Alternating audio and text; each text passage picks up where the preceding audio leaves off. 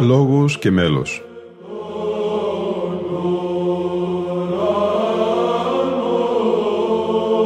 Προσεγγίσεις στη μυσταγωγία της ψαλτικής τέχνης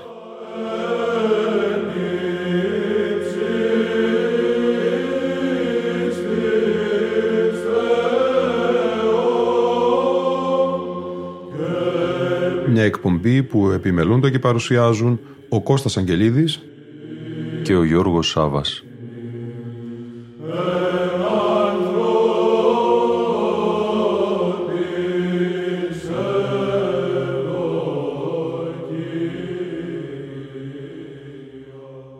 Δεύτερη εκπομπή σημερινή, αγαπητοί φίλοι ακροατές και φίλες ακροάτριες, συνέχεια του αφιερώματός μας στον Όσιο Αθανάσιο τον Αθωνίτη και στη Μεγάλη Πανήγυρη την πολύ ωραία Αγρυπνία στη Σεβασμία Μονή της Μεγίστης Λάβρας.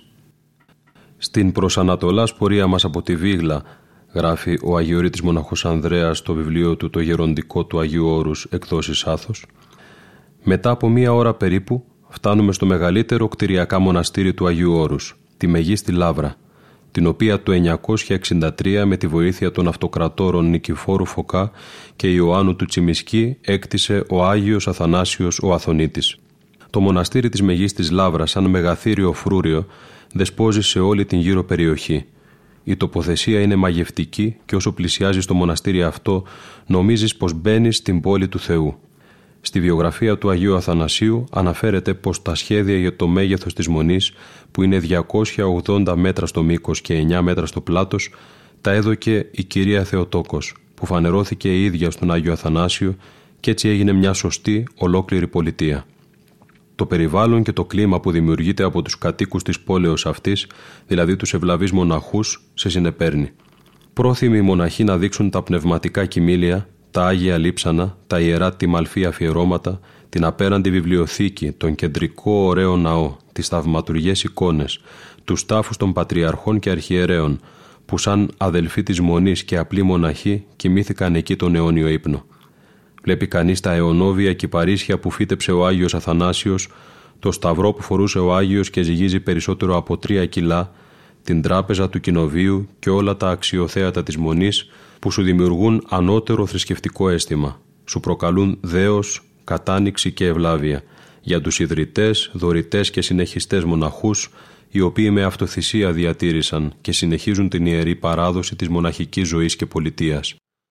Κανείς δεν μπορεί να ξέρει πώς οι αρχιερείς, ιερείς, διάκονοι και ευλαβείς μοναχοί άφησαν την τελευταία τους πνοή στο μοναστήρι αυτό. Γιατί οι παλιοί δεν βαστούσαν δευτέρια και μοναχολόγια και ληξιαρχικές πράξεις για να γνωρίζουμε ακριβώς τον αριθμό εκείνων που αγωνιζόμενοι και δοκιμαζόμενοι σκληρά στην υπακοή και τον πόλεμο κατά του κοινού εχθρού και πολεμίου σατανά. Και προσευχόμενοι για τη σωτηρία της ψυχής τους και ολόκληρης της ανθρωπότητος πέρασαν από το μοναστήρι αυτό. Μεγάλοι και σοφοί διδάσκαλοι και εθνοπατέρες λέγουν πως περισσότεροι από 36 πατριάρχες, 144 αρχιερείς και 164 ηγούμενοι κοιμήθηκαν τον μακάριο ύπνο στο μοναστήρι αυτό. Από ορισμένες οπτασίες που κατά καιρούς ο Θεός αποκάλυψε, μπορούμε να καταλάβουμε την ευλάβεια και το φόβο Θεού που είχαν οι μοναχοί της μονής αυτής. Στο μοναστήρι αυτό ο Κλήμης, μαθητής του Αγίου Γρηγορίου του Σιναήτη, πολλές φορές όταν οι μοναχοί της Λάβρας έψαλαν με ευλάβεια την τιμιωτέρα των Χερουβίμ, έβλεπε να κατέρχεται από τον ουρανό νεφέλη φωτεινή, η οποία καθόταν πάνω στην εκκλησία και όταν τελείωνε, τιμιωτέρα ανέβαινε πάλι στον ουρανό. Ο Κλήμης ήταν γέννημα και θρέμα της Βουλγαρίας, βοσκός στο επάγγελμα, αλλά αγνός και καθαρός στην ψυχή και έβλεπε συχνά αυτό το όραμα. Ας ακούσουμε τώρα τη συνέχεια της ηχογραφημένης Αγρυπνίας του 2000 με το κεκραγάριο του Ιακώβου Πρωτοψάλτου σε ήχο δεύτερο, τη στοιχολογία του Μεγάλου Εσπερινού και δύο προσώμια της εορτής. Στο δεξιό χορό ψάλει η αδελφότητα των Δανιηλαίων και στον αριστερό χορό η αδελφότητα των Θωμάδων.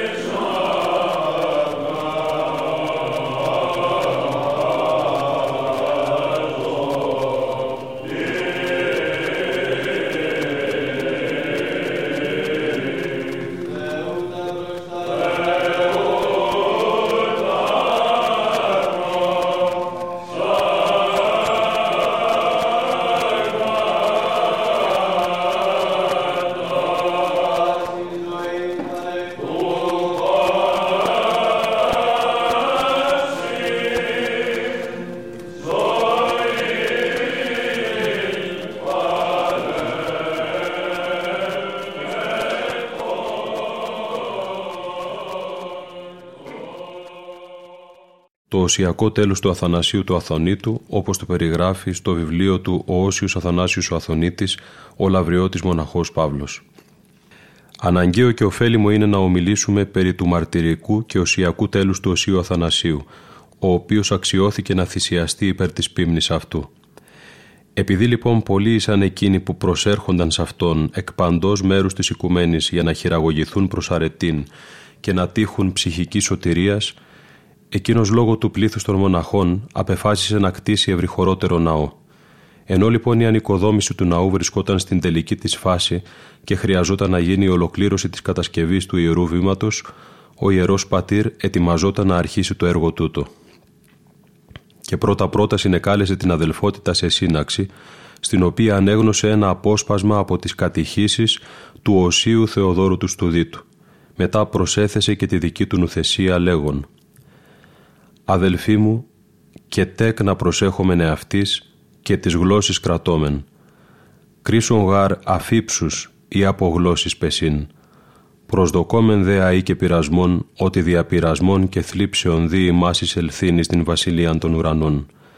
Επίδε το μέλλοντι απευκταίο μηδόλο σκανδαλιστήσεστε, αλλά και λίαν συμφέρον ημίν τούτο νομίσατε. Άλλος γάρ της ανθρώπης νοούνται τα ορώμενα και άλλος το Θεό οκονόμητε. «Αδελφοί μου», είπε ο Ιερός Πατήρ, «και τέκνα να προσέχουμε τον εαυτό μας και να συγκρατούμε τη γλώσσα μας. Είναι καλύτερο να πέσει κανείς από μεγάλο ύψος ή να ξεπέσει με τη γλώσσα του. Πάντοτε δε προσδοκούμε ότι θα περιπέσουμε σε πειρασμό, καθότι με πειρασμούς και θλίψεις θα εισέλθουμε στην Βασιλεία των Ουρανών. Για το αναπόφευκτο δε μελλοντικό γεγονός να μην σκανδαλιστείτε, αλλά να το θεωρήσετε ότι πολύ θα σας ωφελήσει αυτό. Η ομιλία αυτή ενέβαλε σε απορία τους πατέρες οι οποίοι διαπορούσαν τι ήθελε να πει με τους λόγους αυτούς ο Όσιος. Στη συνέχεια και μετά το τέλος της συνάξεως, αφού εφόρεσε τα μοναχικά του ενδύματα, το σχήμα του μοναχού και το ιερότατον κουκούλιον του μακαριωτάτου αυτού πατρός, Οσίου Μιχαήλ του Μαλεΐνου, το οποίο συνήθιζε να φορά κατά τις μεγάλες δεσποτικές εορτές, οπότε κοινωνούσε των Αγίων του Χριστού Μυστηρίων, εφανέρωσε φεδρών και χαρίεν το πρόσωπόν του, γεγονός που εξέπληξε όλους για το ασυνήθιστο θέαμα. Κατόπιν, αφού προσευχήθηκε επί πολύ στο κελί του, πήρε μαζί του έξι αδελφούς και ανεβαίνοντας την τεκτονική κλίμακα έφτασε στο ύψος της οικοδομής. Αμέσως κατέρευσε το τμήμα εκείνο του ναού εντός του Ιερού Βήματος και συμπαρέσυρε τον Όσιο και τους έξι αδελφούς. Και οι μεν πέντε αυθορών τας ψυχάς το Θεό παρέθεντο. Ο δε ιερός πατήρ και ο μοναχός Δανίλο οικοδόμος επέζησαν εν μέσω των ερηπείων. Επιτρίωρο ακουγόταν η φωνή του πατρός «Κύριε Ιησού Χριστέ, βοήθημη, δόξα ο Θεός».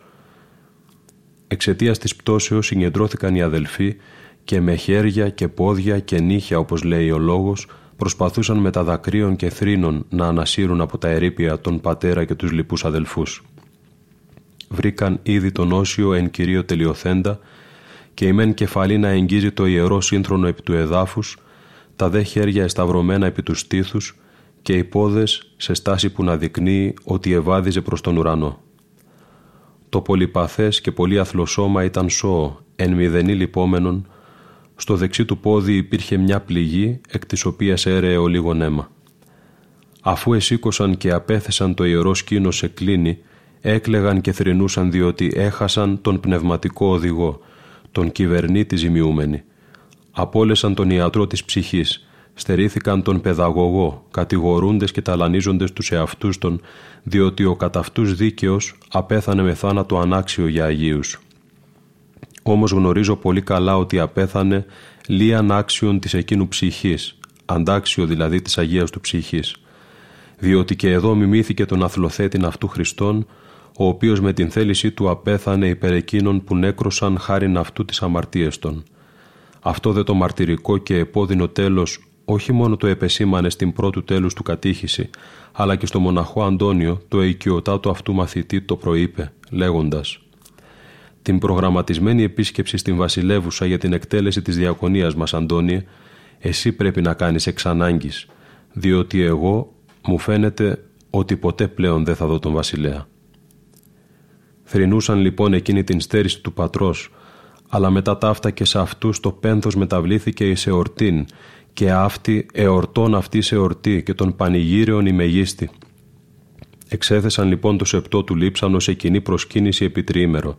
Η κοίμησή του δε έγινε την 5η Ιουλίου.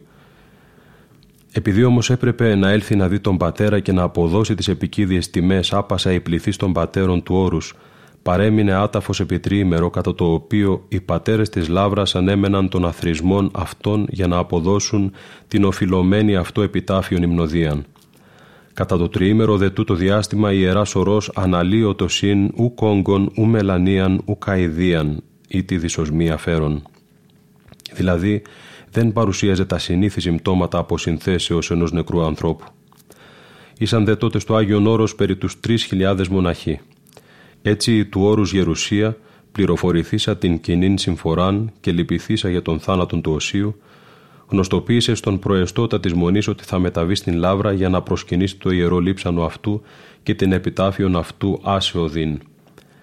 Ενώ λοιπόν είχαν συγκεντρωθεί άπαντες και τελούνταν η επικίδιος ακολουθία, κάποιος ευλαβής γέρον ονόματι Βασίλειος βλέπει να ρέει αίμα από το πόδι του ιερωτά του νεκρού πατρός, το οποίο τραυματίστηκε κατά την πτώση, γεγονός που θεωρήθηκε ως θαύμα μέγα και υπερφιέστατον, διότι ποιος νεκρός μετά από τρεις ημέρες θα έσταζε ρανίδες αίματος από την δημιουργηθήσα πληγή. Αυτό συνέβη μόνον στο πρόσωπο του Κυρίου ημών Ιησού Χριστού όταν είχε προσιλωθεί επί του Σταυρού. Και όχι μόνον τούτο, αλλά και το πρόσωπον αυτού εδοξάστη αυτή τη ώρα και γέγον ενός ηχιών. Ο γέρον Βασίλειος αμέσως έσκυψε το ιερωτά το ποδί και είδε το τραύμα, το εσπόγγισε με χειρομάνδυλο και έφνης άρχισε να τρέχει αίμα σαν από πληγή. Όλοι δε έσπευσαν να λάβουν και εχρίοντο εις ψυχών και σωμάτων ίασιν. Αφού ετέλεσαν τους νενομισμένους ψαλμούς και την επιτάφιον υμνοδίαν, ενεταφίασαν το πολύαθλον σώμα και σκεύος του πνεύματος ως μέγαν όλβιον και θησαυρών άσυλων.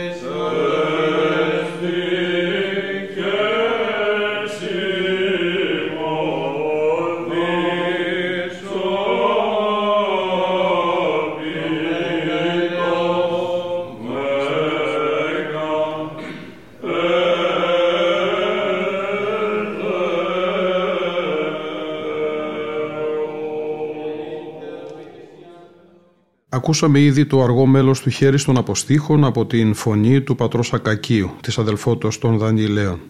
Δύο στίχοι στη συνέχεια από το «Οκτάιχο Θεοτό και Παρθένε» και το «Δόξα των Πολυελαίων» θα μας οδηγήσουν όμως στο τέλος και της δεύτερης εκπομπής αφιερωμένης στον Όσιο Αθανάσιο τον Αθωνίτη. Ήταν η εκπομπή Λόγος και Μέλος που επιμελούνται και παρουσιάζουν ο Κώστας Αγγελίδης και ο Γιώργος Σάβας. Στον ήχο ήταν και σήμερα μαζί μας η Λίνα Φονταρά.